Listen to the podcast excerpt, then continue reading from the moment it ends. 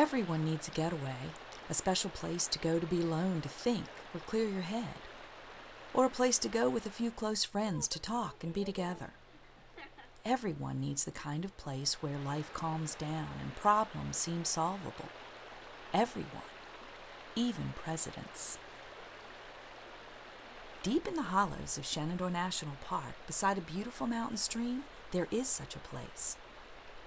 A few years before there was a Camp David, the President of the United States built another getaway, a place to go to think and to clear his head, a place he could take a few close friends to talk, where life would calm down and they could work on the problems of the nation. He called his getaway Rapidan Camp. Herbert C. Hoover was president during one of the worst times of our history, the Great Depression.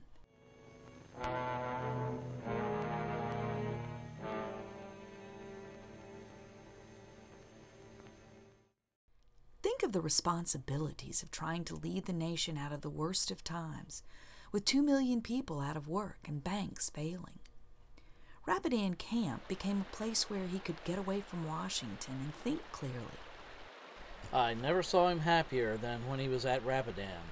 He would head out with his fishing rod and come back refreshed and restored. When President Hoover left office, he donated his camp to the people of the United States through Shenandoah National Park. And because Rapidan has been protected and restored by the National Park Service, you can get away to the exact same spot President and Mrs. Hoover went.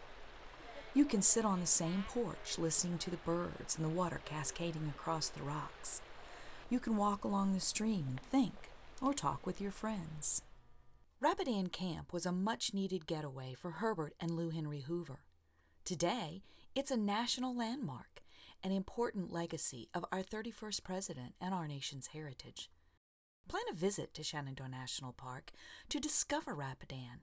Shenandoah offers daily van trips to the camp where you'll find the restored Brown House, the Hoovers' home away from the White House, and an exhibit that reveals the Hoovers' legacies.